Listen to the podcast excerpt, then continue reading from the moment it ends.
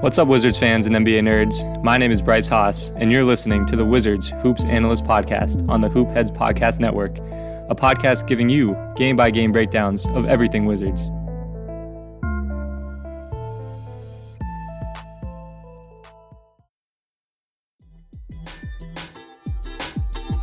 Hey Hoopheads, we appreciate you listening to this episode of the Wizards Hoops Analyst. Be sure to check out these other NBA pods on the Hoopheads Podcast Network, including Cavalier Central, Grizz and Grind, 305 Culture, Motor City Hoops, Lazing the Path, Hashtag Lakers, Nuck If You Buck, Spanning the Spurs, X's and O's NBA Breakdown, LA Hoops, and Thunderous Applause, plus our coaching-focused podcasts, Thrive with Trevor Huffman, Beyond the Ball, the CoachMaze.com podcast, Players Court, Bleachers and Boards, and The Green Light. Oh, and don't forget to check out our flagship, the Hoopheads podcast, hosted by me, Mike Cleansing, and my co-host, Jason Sunkel, featuring the best minds in the game, from grassroots to the NBA.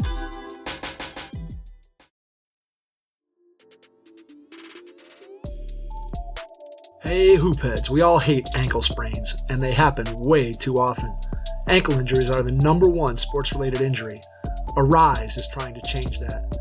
With the iFast, your athletes get preventative protection and full mobility. Athletes no longer need to wear bulky braces that limit performance and give mediocre protection. Anyone playing sports should be using these products. Keep your athletes in the game. Don't wait for them to get hurt to take action. Visit www.arise.com, spelled A-R-Y-S-E, and use the code HOOPHEADS to get 20% off the future of performance. That's ARYSE.com with promo code HOOPHEADS to get 20% off. Things are starting to fall apart for the Washington Wizards.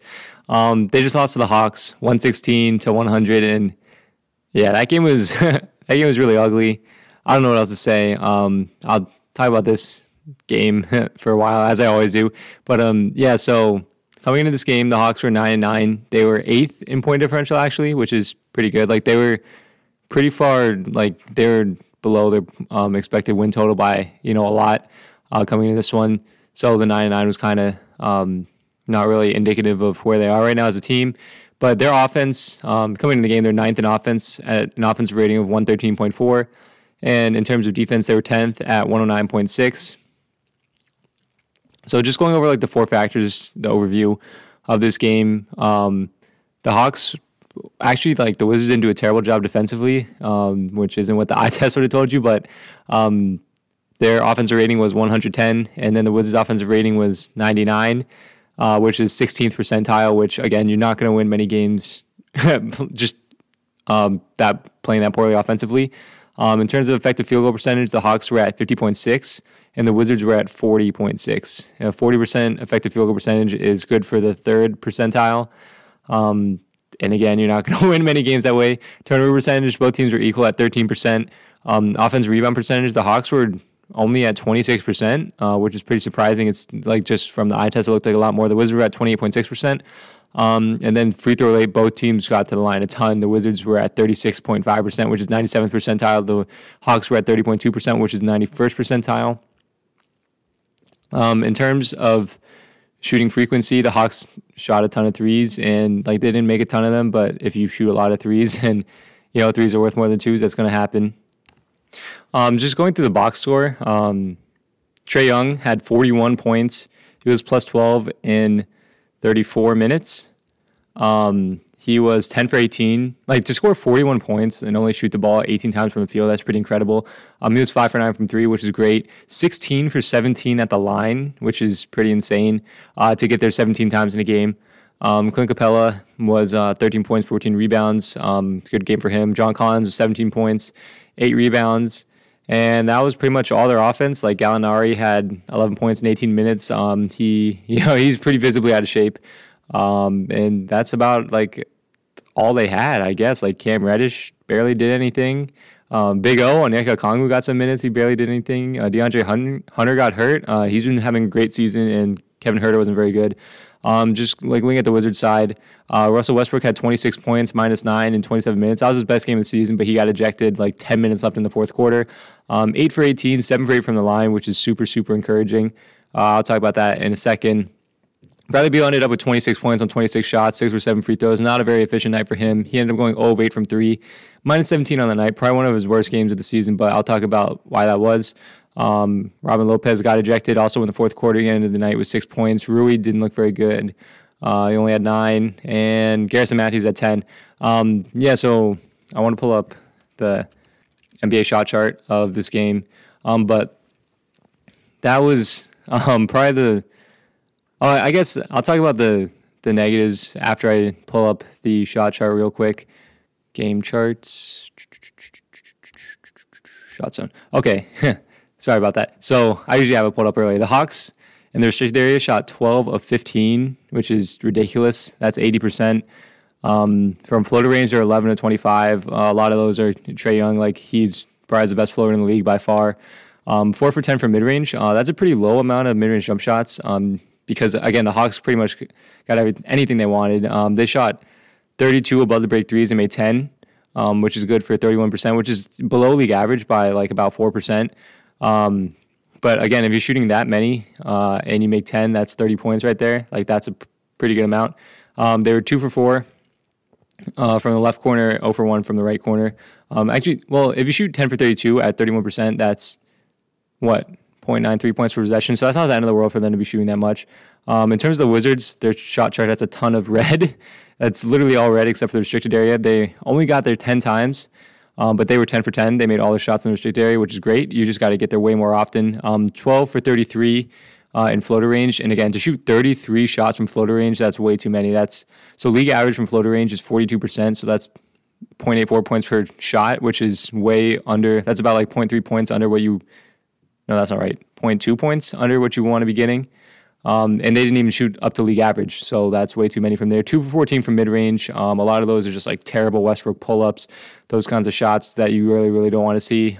7 for 25 from above the big threes. They just don't have shooters. And then 0 for 2 from left corner 3, 0 for 1 from right corner 3. Just a really, really ugly shot chart for the Wizards. I guess the first thing I have to talk about is just... the Hawks.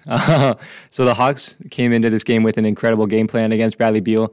Obviously, I think that Bradley Beal is an all-star starter. I kind of wrote about it in an article. He has been unbelievable this season, and something he's so great at is moving without the ball. So what a lot of teams have been doing against him is trying to top block him, and that's just basically when you stay top side on someone no matter what. And the one thing that top blocking is susceptible to is just backdoor cuts. And since Beal is such an unbelievably good cutter, he's been killing teams when they're trying to top block him. Like I said a lot of times on this podcast, you can't top Bradley Beal unless you have really, really strong help. And the Hawks, obviously, they came in with a great game plan to stop Bradley Beal. They had great help every time Beal tried to cut backdoor. You kind of saw it last game with the Pelicans. They almost did a good job, but they weren't quite as good. This game, Capella was just there every single time Beal tried to cut back door. And part of that is because Beal on the court at the same time as Lopez. Lopez was not being guarded a lot of the time. Clint Capella just completely sagging off of him, just trying to take away Beal's backdoor cuts. And that is honestly the right move. Lopez can't score outside of 5 feet from the rim. So why would you guard him from 5 feet outside the rim? That was really smart from the Hawks. The way that Scott Brooks started to counter this was just get Beal involved in more ball screens, a lot of pistol action, just to try to force Clint Capella to come to the level of the screen, because Bradley Beal is a really good shooter off the dribble. He can shoot off the dribble from three really well. And then to guard guys like that, you really have to have your big come to the level of the screen, or, ice the ball screen, or come to the level of the screen, do something creative, right? And then I'll talk about that from the Wizards' perspective, but... so the Hawks, what they would do is have Clint Capella come to the level of screen and sometimes just switch straight up, sometimes just have trailing player cover. And that didn't work out for them. Clint Capella, he moves his feet pretty well for a big, but he can't stay in front of Bradley Beal. That was a great matchup for the Wizards. Eventually, what the Hawks started doing was when Beal blew by Capella on the perimeter, they would have three guys come help, because they know the Wizards don't have shooters. In this game, their shooting percentage from three ended up being 25%, which is the 8th percentile, and just like going up and down the roster, like Rui, Lopez, Jerome Robinson, like Bertans was 0 for 6 on the game, like Bonga, Len, Wagner, Neto, Winston, Matthews, like none of these guys are shooters except for like maybe two, and one of them was 0 for 6, so just the game plan of collapsing on Beal, forcing him to kick or forcing him to take a really tough shot, that's kind of like what the blueprint would be if I was coaching against the Wizards, right? Like that's a logical thing to do. And Beal really struggled tonight. Tonight was probably one of his worst games, which again, the Hawks had a great game plan for him, like nothing against Beal, but he struggled tonight trying to, you know, go against that Atlanta defense. Cam Reddish did a pretty like kind of decent job on him, just being able to top block him because Cam Reddish is pretty athletic. He has really good length. And Clint Capella did a really good job of just staying home in the paint and disrupting Beal on every single drive. One positive I got to talk about, I guess, is Russell Westbrook. That was by far Russell Westbrook's best game of the season. I want to pull up his shot chart real quick. Westbrook. So he was 2 for 2 from restricted area, 2 for 6 from floater range, 3 for 5 from three. Like he's not gonna ever shoot like 60% from three. He's like at 25%. But for him to make those shots, that's great. He shot 1 for 5 from mid range. Okay, when I look at the shot chart, it doesn't look as good as I thought it would. But he got to the line 8 times, which is super encouraging. His free throw rate is down like a lot since last season. And I guess like it's not, so something that I've been doing when trying to look at Westbrook's stats is it's not really fair to compare them to last season just because Houston ran such a unique system built around Russell Westbrook where they like had no one in the paint ever. So I actually compare it to 2 years ago when they did have Steven Adams still. Just to like kind of, because Steven Adams doesn't step away from the rim, kind of like the same way Robin Lopez is. That was more of a traditional scheme, just like the Wizards have. So Russell Westbrook was really attacking the rim. He got to the line 8 times, which is, I would assume, his season high. He looked way more aggressive, just attacking downhill, and that's really what you want to see out of him. That's what I've been begging for Westbrook to do, because that's his brand, that's his style, attacking downhill. Like I don't want to see any of this garbage pull up mid-range bank shots. Like he is not a good mid-range shooter. I want to pull up his stats on Cleaning the Gas real quick, just to put into perspective why he shouldn't ever be shooting from, you know, outside the paint. And like he's athletic enough to get to the rim and get to the paint. Like he was being guarded by like Kevin Huerter, like Rajon Rondo, like those dudes, like also Trae Young sometimes, like those dudes cannot stay in front of him at all. Just looking at his stats, he's finishing at the rim at 63%, and like last season that was at 61%. He just hasn't been getting there nearly as much. Short mid, he's at 19%. Long mid, he's at 36%. These are all, like, quite frankly, bad. And then from three, he's at 31%, which is the 15th percentile. Mid-range, he's 16th percentile. And at the rim, he's the 79th percentile. So hopefully that kind of puts into perspective, like, where he should be shooting from. I want to look at his foul drawing stats.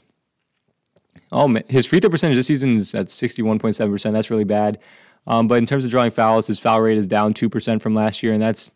Like getting to the line is, even if you're at 61%, that's 1.22, 1.23 points per possession. Whereas if he's like shooting a mid-range shot, that's 0.6 points per possession. So that, like, even though he's a bad free throw shooter, he's literally in the 0th percentile for his position. Like that's still far more efficient than him shooting a mid-range jump shot or even him shooting a three. If he's at 31%, then that would be like 0.93 points per possession, and him shooting at the free throw line is like 1.23.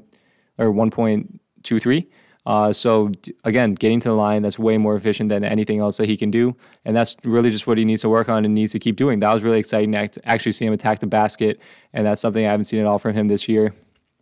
I guess I'll talk about the Wizards defense, or I guess no, I'll talk more about the Wizards offense, because the Wizards offense was like 99 offensive rating. It's not going to win you any games almost ever, so that's just like that was really hard to watch.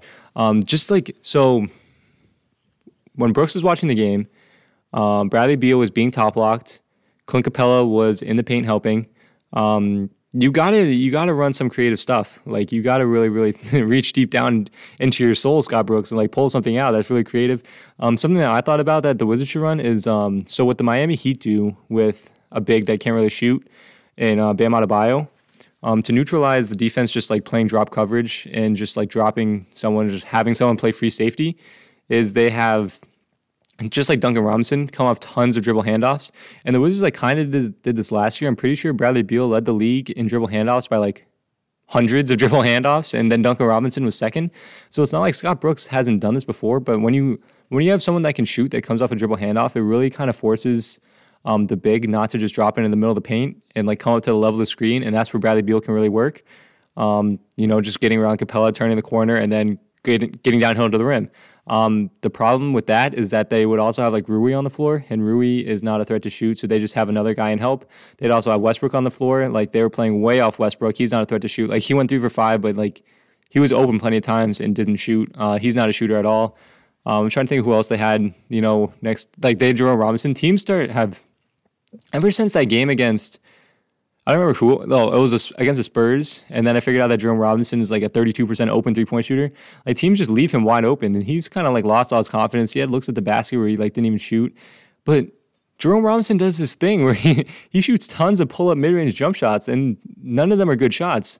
Jerome Robinson actually, he can dribble the ball, he can kind of create a shot, but just pull-up mid-range twos from Jerome Robinson is not what you want to see ever. I don't understand the theory behind him starting, and I don't understand the theory behind him guarding Trae Young or closing the game. None of that made sense to me. I don't know why Scott Brooks likes Jerome Robinson so much. The team obviously doesn't like him because they didn't pick up his fourth-year team option. I'm going to keep saying that over and over and over again every single time he plays because the team doesn't believe in him. So I don't know why he's playing in these games when you're trying to win. But again, back to Beal. I actually did start doing some creative things right out of the halftime break. It was in kind of like a side stack. Where it was kind of like a stack or Spain pick and roll, however you want to call it, but they kind of did it from like the side, like a kind of like a side ball screen instead of like a high ball screen, how it's usually run. And that actually got a pretty decent look. I thought, I just wanted to look at my notes to see if I wrote down any other interesting plays because the Wizards didn't really run that much. Like they ran some pistol action. Like I would love to see more of that though. But just run run more pick and rolls. Like you got to do something to get Beal more looks, more open looks. Like maybe have them bring the ball up. You can't top block someone if they have the ball in their hands. Just do something. Like get creative. Maybe run Beal off some floppy action or something. Like I haven't seen any of this kind of creative stuff from Brooks that I have been seeing in years past. Something actually, I'll talk about a positive about Brooks. In terms of Bertans, at the beginning of the game, he was using Bertans pretty well. Bertans was setting like a bunch of back screens, a bunch of down screens, and then just popping out to the three-point line and being open. Those were all really, really positive things, but Bertans just didn't have his legs. Like, he didn't have his legs before, and then having another 2-week break kind of broke him. Like, he hasn't been able to shoot at all. I want to give him the benefit of the doubt so far just because of, everything that's been going on, but Bertans didn't look good at all. I got to think about what else I want to talk about. I guess I got to talk about the Wizards' defensive scheme. If you're the coach of a team, defense is something that you can kind of affect more, I would say, than offense, just schematic-wise, and having the team execute your scheme. You have to set your players up to succeed, and Scott Brooks didn't do that at all in terms of defense for the Wizards. The scheme that they were kind of running to try to neutralize Trae Young was switching. So they pretty much every single screen that Robin Lopez wasn't involved in, they would switch. And then any ball screen with Robin Lopez, that would have Lopez drop. And I don't understand the theory behind that one. So Trae Young is kind of a killer of drop coverage just because he's so good at shooting off the dribble from three. And then his floater is unbelievable. He has the best floater in the league. So it's really hard to play a drop against Trae Young, but you can't play anything but a drop with Robin Lopez just because he's not very mobile. Robin Lopez, he's a good rim protector. He fits in a drop coverage scheme really well. That's why he looked good on the Bucks last year, but against guys like Trae Young, that's where he really struggles, and you could see it tonight. The Wizards couldn't contain Trae Young at all. I don't understand switching. Switching against Trae Young, so many times it was Rui Hachimura or Davis Bertans. Those kinds of guys cannot guard Trae Young at all. I kind of liked when they went to Isak Bonga and Trae Young just to get someone with some length against trying to guard him, but at a certain point, I don't know, you have to try a different type of scheme. Eventually, what I probably would have done is just gone small and had Rui play the five and just either hard hedged or blitzed or ice the screen. You can ice a screen without switching. If they just didn't switch any of these ball screens and just straight up iced it, they probably could have done a better job. I guess icing it's kind of hard because that still leaves the floater open. I don't know. You got to get creative in some sort of way. You're an NBA coach. There's no way that a team should just kill you with ball screens that badly every single play. You got to do something to try to neutralize it. Be creative. If you're down 20 points in the first half, you have nothing to lose. You got to run high variance strategies, high risk strategies to get back in a game. If you're losing by that many points, you can't just keep doing your same drop coverage that hasn't been working the whole game. It's just frustrating to watch.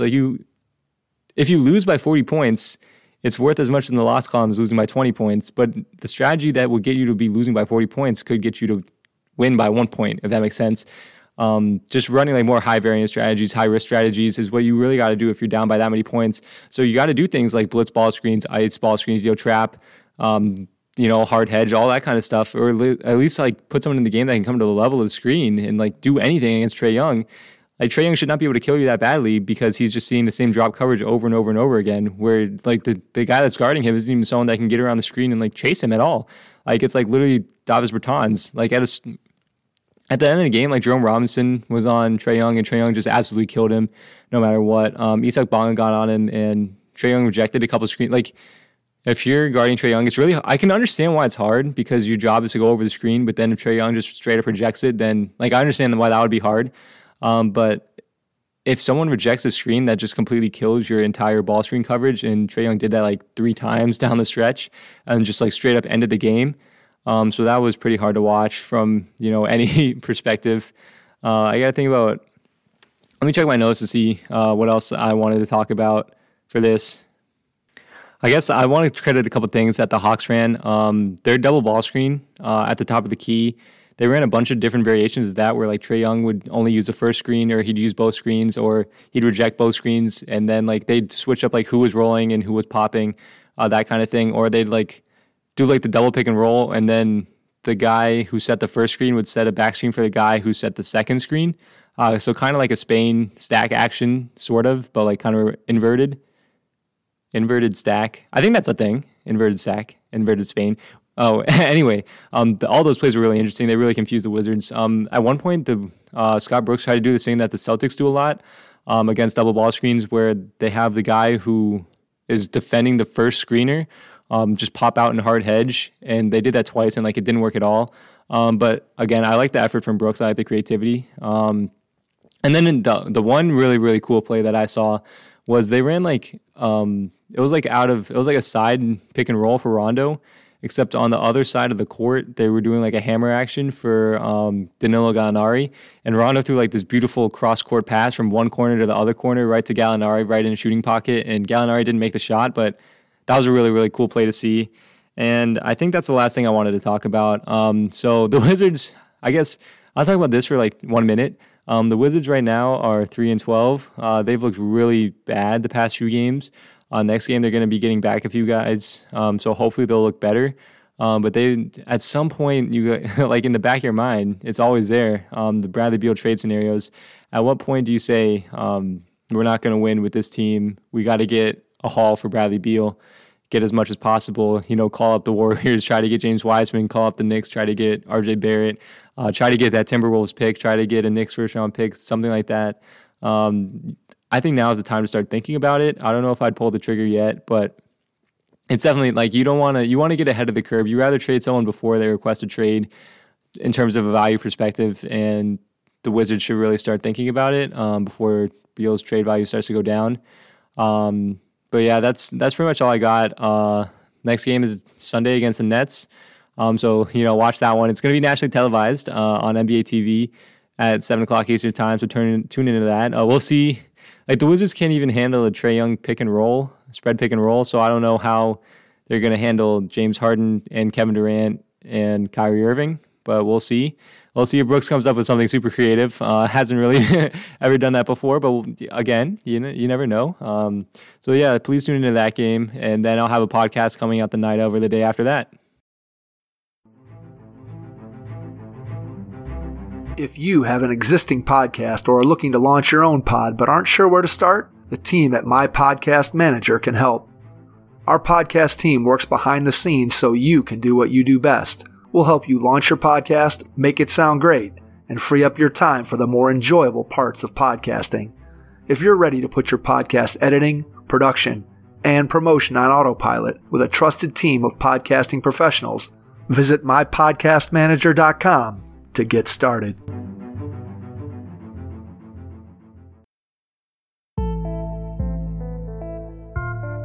Thank you for listening to the Wizards Hoops Analyst Podcast on the Hoopheads Podcast Network. Please don't forget to subscribe and follow us on Twitter and Instagram at HoopsWizardsPod. I'll see you next time.